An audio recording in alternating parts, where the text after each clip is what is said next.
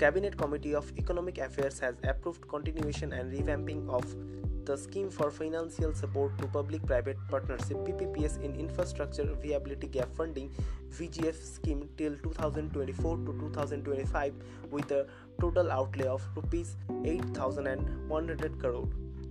The Department of Economic Affairs Ministry of Finance introduced the scheme for financial support to PPPS in infrastructure in 2006.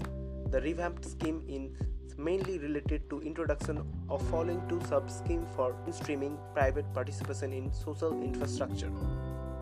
This would cater to social sectors such as waste water treatment, water supply, solid waste management, health and education sector, etc. The project eligible under this category should have at least 100% operational cost recovery.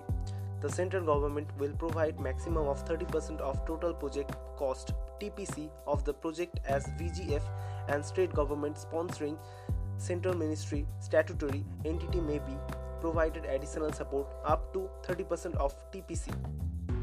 Subscheme 2 The subscheme will support demonstration pilot social sector project.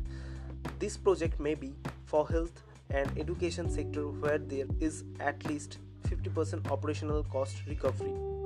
In such project, the central government and the state government together will provide up to 80% of capital expenditure and up to 50% of operation and maintenance cost for the first 5 years.